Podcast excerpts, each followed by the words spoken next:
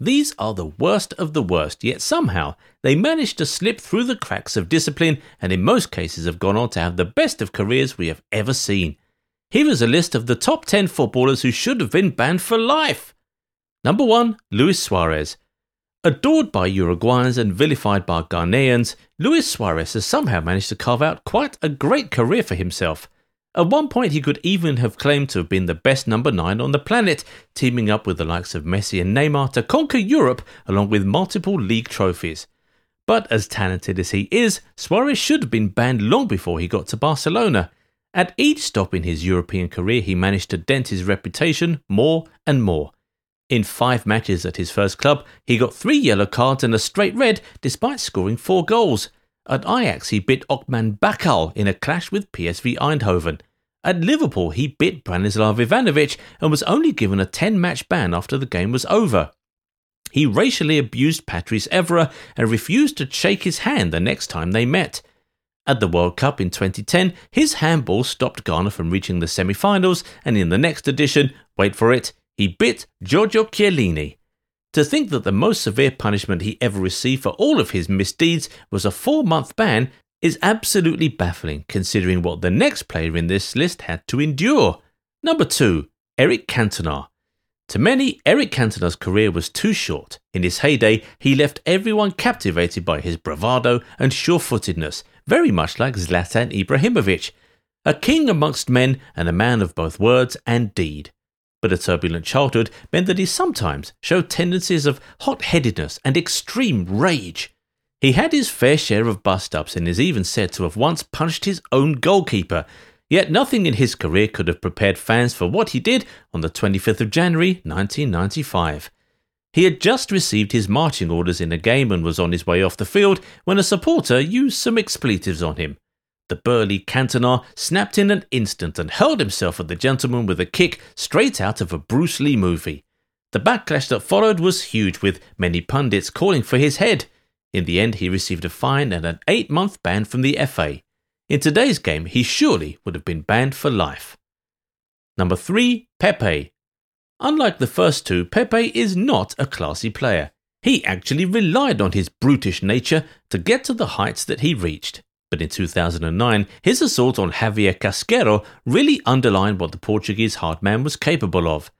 After Casquero had dived to get a penalty, Pepe lost it and kicked the midfielder twice with his studs.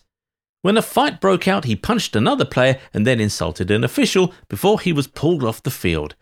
In a strange way, this act of senseless violence endeared him to the Real Madrid fanbase, and alongside Sergio Ramos, the most feared centre back pairing in Madrid history was born. Number 4. Diego Maradona. The fall of the great Argentine was as dramatic as his rise. While many defences failed to stop the mesmeric Maradona, an addiction to drugs was to be his downfall. In the later stages of his career, he tested positive for cocaine twice, and on each occasion, he was slapped with a 15 month ban. And if that wasn't enough to ban him completely from the sport, his fight with the Athletic Bilbao players in the 1984 Copa del Rey should have been worthy of a lifetime ban. He brutally kneed a substitute player in the face, leaving him unconscious, and then proceeded to hit everyone he could see with kung fu kicks. It took the intervention of riot police to squash the melee, but Maradona was only banned for a mere three months. Amazing. Number 5. Adrian Mutu. If you don't know Adrian Mutu, don't beat yourself up about it. He had all the drug problems of Maradona, but with none of the achievements. He did have a decent level of skill reminiscent of some of the great Romanian playmakers we know. His time at Chelsea seemed to be going okay until he tested positive for cocaine. Interestingly, his ban was less than half of Maradona's, but Chelsea decided to cut ties with him and sue him. Fast forward to this year, he's retired from professional football and is now the manager of FC Rapid in Romania. I wonder how he will react when his players fail drug tests. Number 6. Nicola Anelka. It was only at the tail end of his career that the world got a full view of what the Frenchman could do. His career had been one of numerous missteps and injuries. Early in his career, he became known as Le Sulk for his brooding and taciturn nature. He got a 45 day suspension for missing training sessions at Real Madrid.